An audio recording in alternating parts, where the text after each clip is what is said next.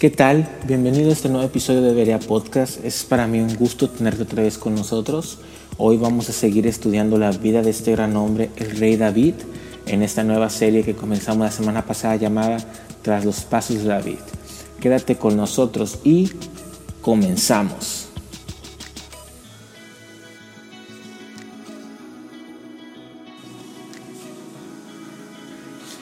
¿Cómo estás? Es un gusto poder estar aquí una vez más estudiando la vida de este gran hombre, eh, el rey David.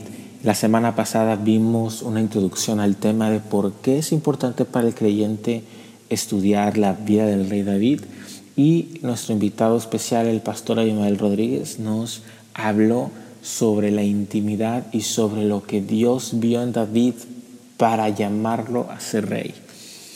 En este nuevo episodio vamos a ver eh, una de las eh, eh, episodios más significativos sobre la vida de David, tanto en este episodio como en el que sigue, que también va a estar hablándonos y enseñándonos el pastor Aymael Rodríguez.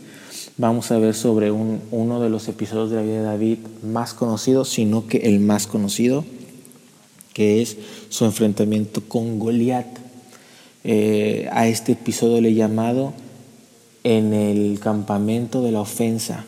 Y vamos a ponernos en el contexto que está pasando en esta situación, pues resulta que los filisteos, los cuales eran un pueblo que siempre o casi siempre ha estado en, estaba en guerra con Israel, salen a la guerra y acampan eh, en medio de un valle, o bueno, más bien al extremo de un valle, y el ejército de Israel también sale a la guerra y se queda acampando del otro extremo del valle.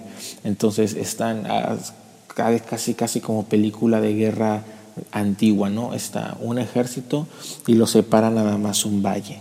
Entonces, este dice que del ejército de los filisteos se levanta un hombre muy alto, muy grande, eh, con una armadura monstruosa, una espada gigante eh, que medía, pues, está muy alto y dice que salía y que les dice, ¿saben algo? Ustedes, pueblo de Israel, elijan a un hombre para que venga y pelee contra mí.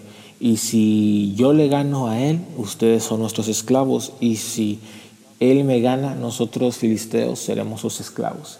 Y dice que nadie eh, salía a pelear con él y que todos los días salía y les gritaba y se burlaba de ellos y se burlaba del Dios de Israel porque nadie podía hacerle frente.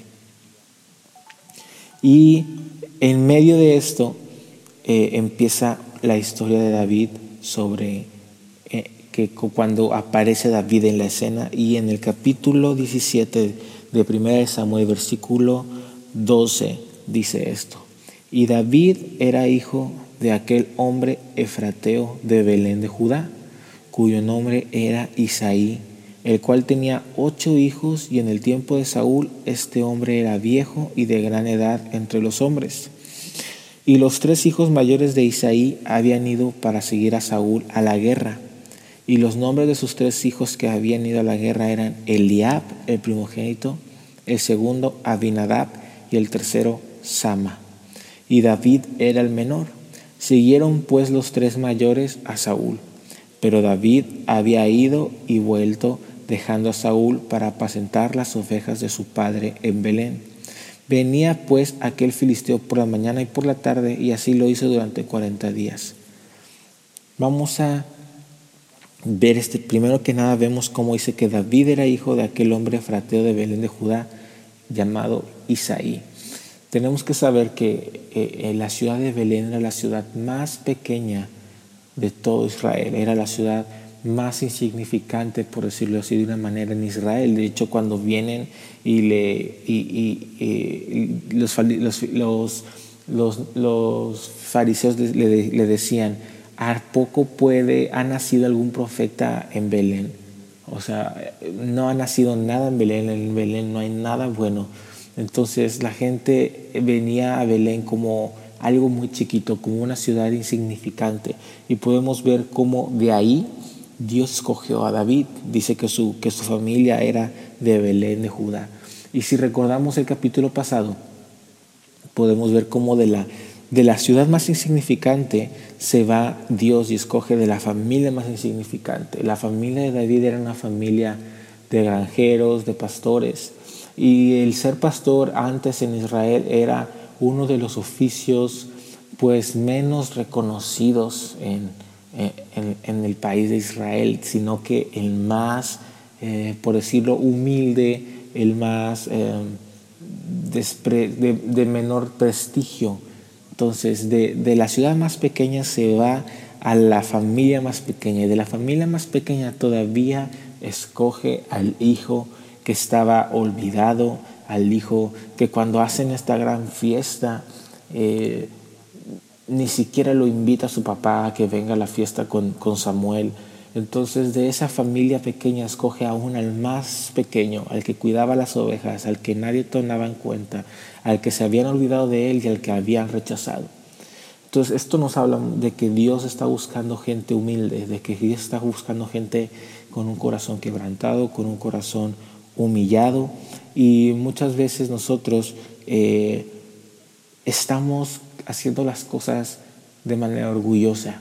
Y déjame decirte que David era un hombre que no, era un hombre que no eh, tenía orgullo. Era un hombre completamente humilde. Muchas veces nosotros queremos ser tomados en cuenta, queremos ser vistos como personas importantes, pero David dijo, ¿sabes algo?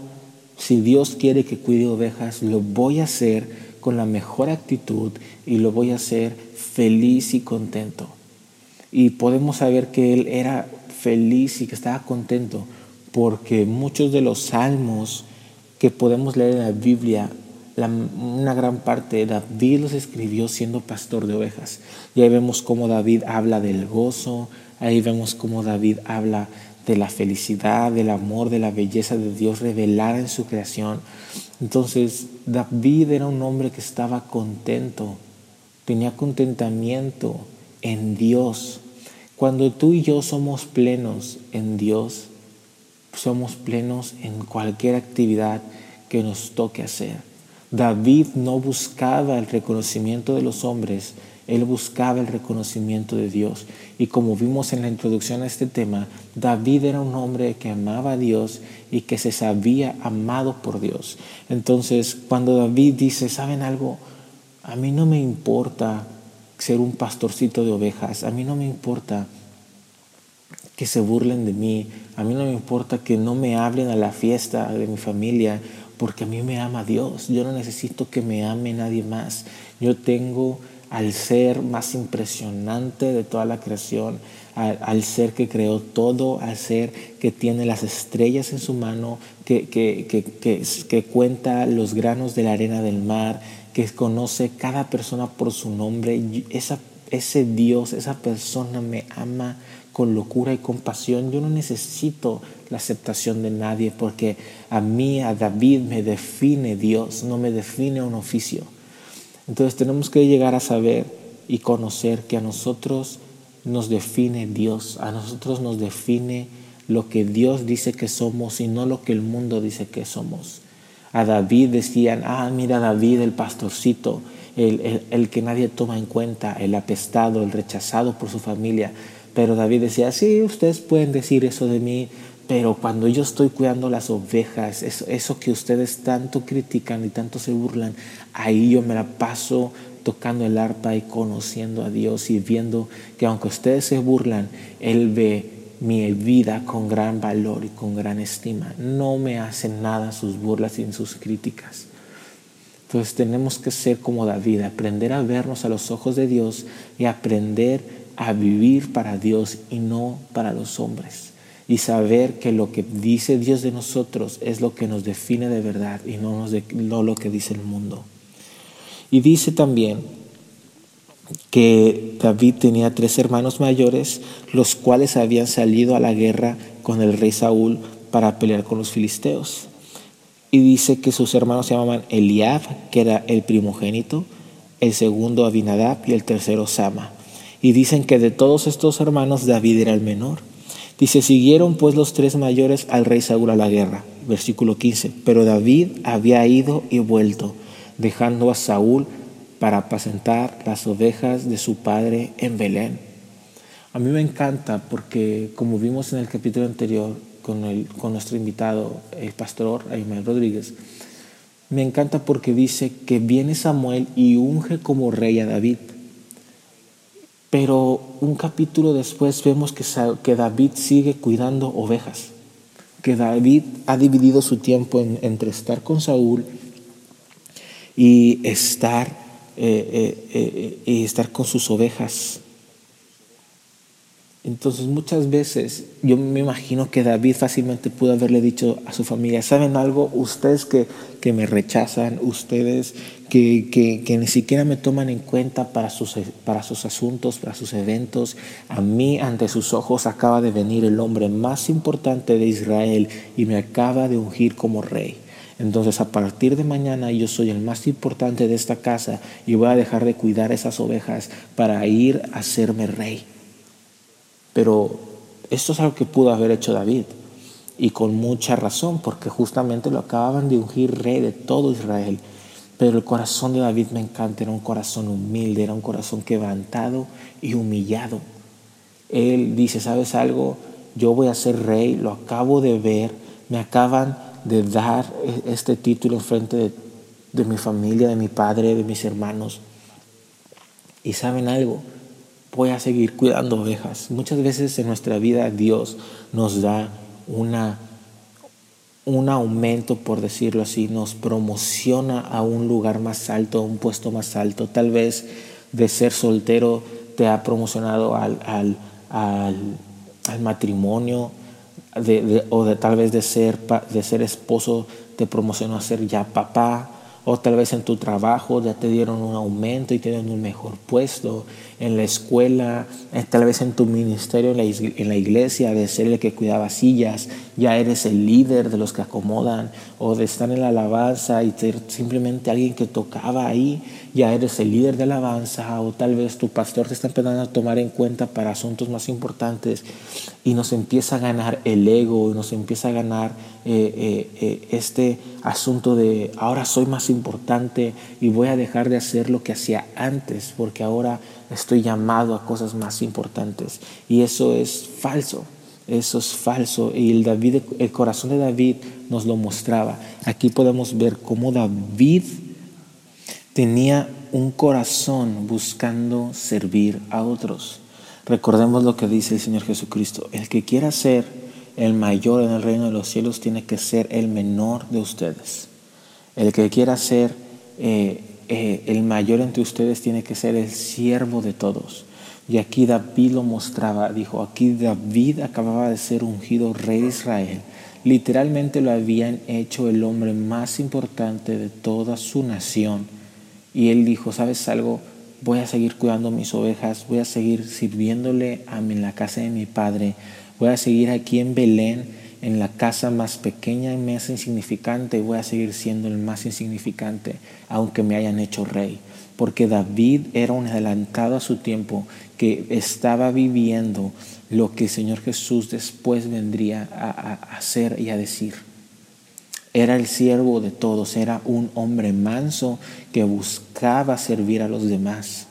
Y esto es algo que nos, nos debe de hablar a nuestras vidas. No importa cuántas veces seamos, oren por nosotros, cuántas veces seamos eh, eh, ascendidos en puestos o cuánta fama tengamos o, qué, o qué papel tengamos en la sociedad, nosotros como creyentes y como la iglesia del Señor Jesucristo estamos llamados a servir a los demás y a volvernos siervos de los demás.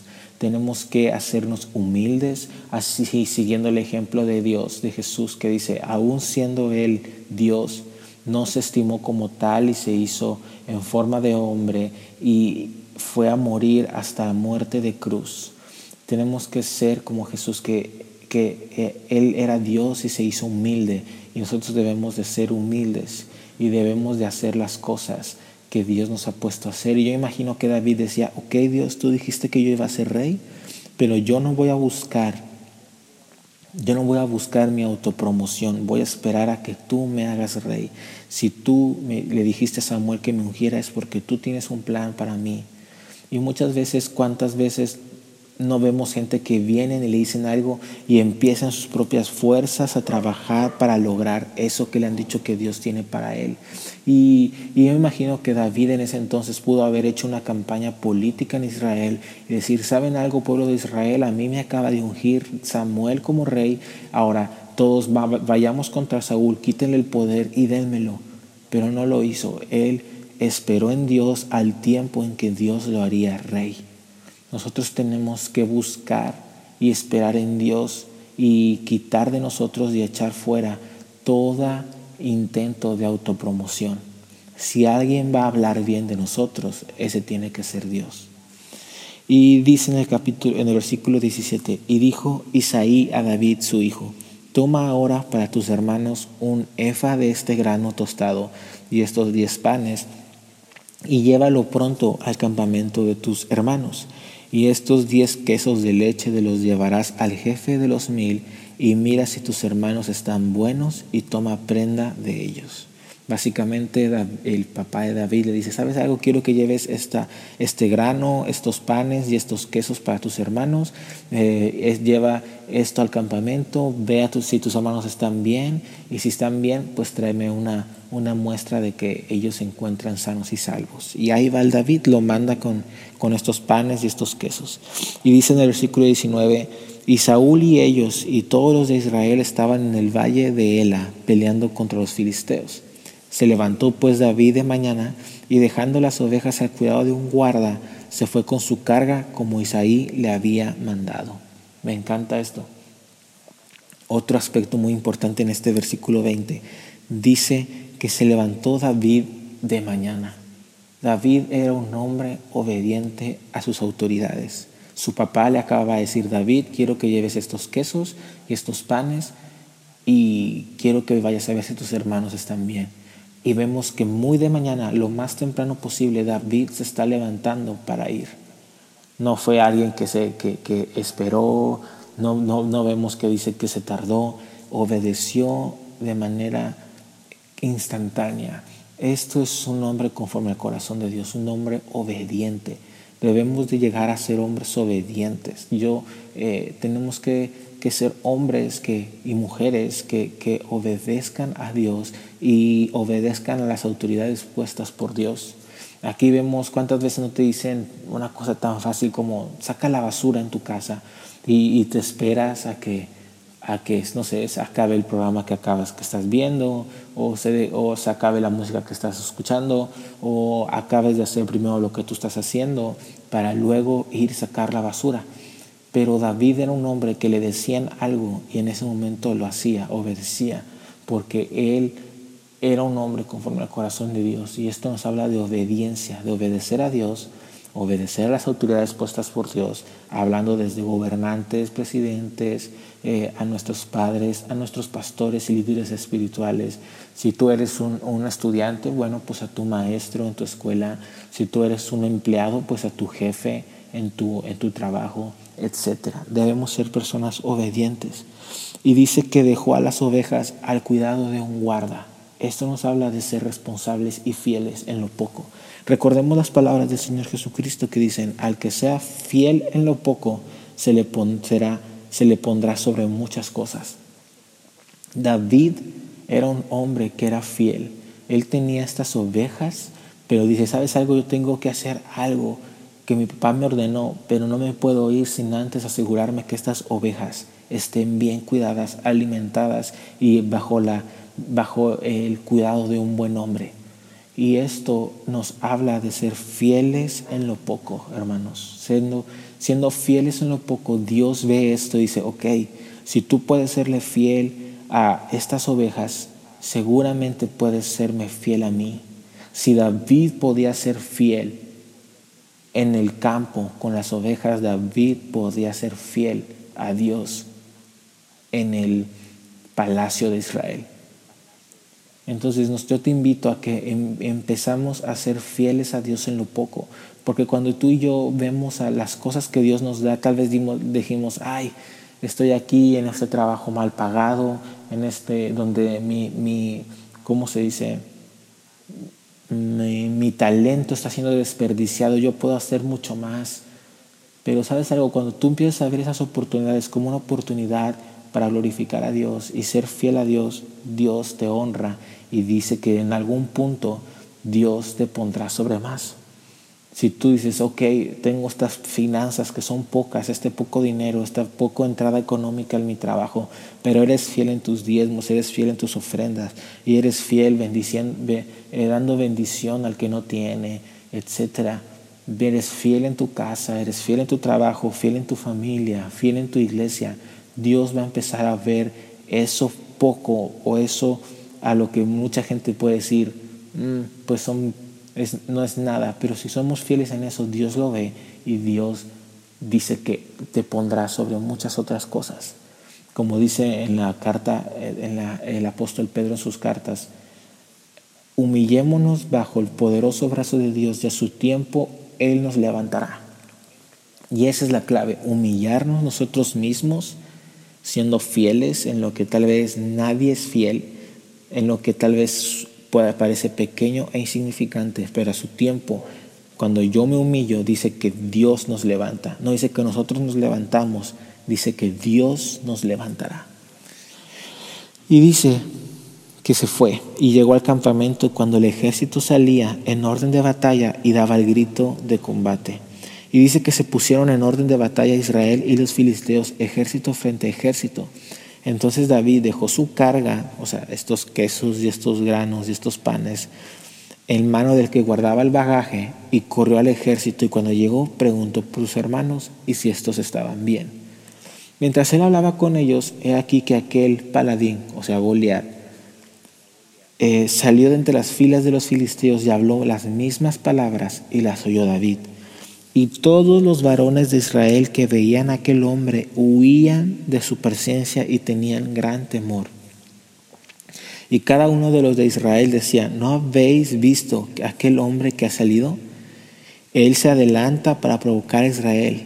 Y dicen, eh, al que le venciere, lo matare, el rey Saúl le enriquecerá con grandes riquezas y le dará a su hija y eximirá de tributos a la casa de su padre en Israel. Entonces habló David a los que estaban junto a él diciendo, ¿qué le darán al hombre que venciere a este filisteo y quitare el oprobio de Israel? Porque ¿quién es este filisteo incircunciso para que provoque a los escuadrones del Dios viviente? Y le dijeron lo mismo, le quitará a su familia todos los, este, eh, los tributos, le dará como esposa su hija y le dará grandes riquezas. Entonces dice que oyéndole hablar Eliab, su hermano mayor, con aquellos hombres, se encendió en, ira contra David y le dijo, ¿para qué has venido aquí? ¿Y a quién has dejado con cuidando aquellas pocas ovejas en el desierto? Yo conozco tu soberbia y la malicia de tu corazón, que para ver la batalla has venido. Y David respondió, ¿qué he hecho yo ahora? ¿No es esto mero hablar? Y apartándose de él hacia otros, preguntó de igual manera y le dio el pueblo la misma respuesta de antes. Me encanta esto porque dice que David viene y, ve justamente cómo sale Goliat y se burla de Israel y se burla del Dios de Israel. Y dice, oye, ¿qué le van a dar al hombre que mate a ese filisteo? Y le dicen, pues el rey ha prometido darle grande riqueza, quitarle los impuestos a su familia y darle a su hija en casamiento. Y dice que su hermano mayor escucha esto y viene y le dice, ¿qué haces aquí David? ¿A qué has venido? ¿Y con quién has dejado esas pocas ovejas?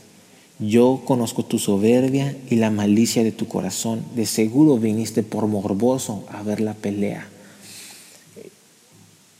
Y de repente vemos cómo David viene en un, en un corazón bueno a ver a sus hermanos porque se preocupa por sus hermanos y, siguiendo las órdenes de su padre.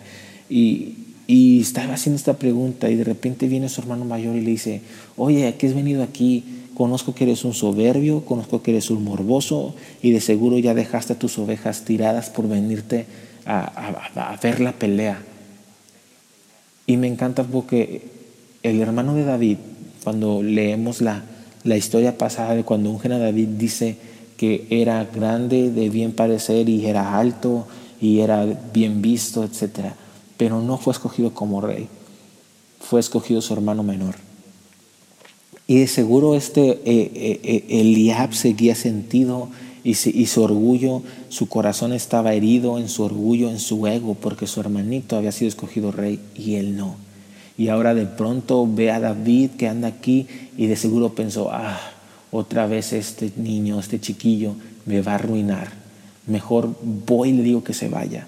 Y viene y le dice estas cosas y, y se burla de él porque le dice, aquellas pocas ovejas hermano, aquí vemos cómo la, gente que eh, puede confundir muchas veces el estar seguros en Dios con orgullo y con soberbia. Pero la diferencia es esta. Cuando estamos seguros en Dios, nosotros buscamos servir a los demás. Y cuando tenemos soberbia, nosotros buscamos que los demás nos vean, buscamos hacernos notar. Y aquí lo podemos ver. David estaba seguro de quién era él, en Dios y solo estaba preguntando qué haría el rey con el hombre que venciera al filisteo. Estaba, ¿qué, buscaba? Servir a los demás. Buscaba liberar a Israel de, de Goliat, porque vemos que les pregunta, ¿qué dará el rey aquel que quite el oprobio de Israel? es que yo quiero servir. David quería servir a su nación, quería servir a su pueblo. En cambio, su hermano mayor, Eliab, quería que todos se fijaran en él. Quería hacer menos a David y quería amedrentarlo, quería eh, eh, hacerlo sentir menos.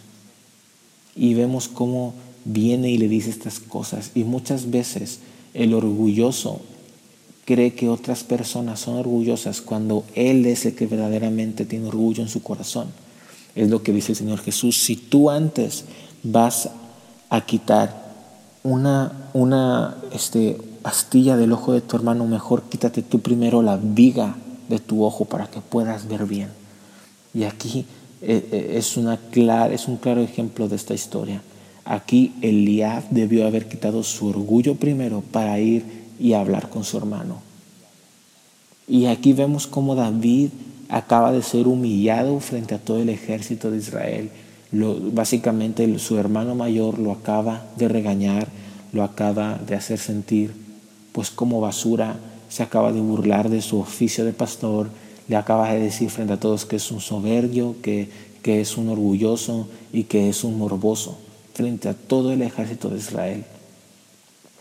Y sabes algo, muchas veces en nuestra vida viene gente y se burla de nosotros y nos dice que no podemos hacer las cosas o nos levantan falso testimonio o no se burlan de nosotros o nos dicen cosas hirientes y, y eso nos hunde y eso nos, nos da para abajo y dejamos de hacer las cosas que Dios quiere que hagamos en nuestra vida.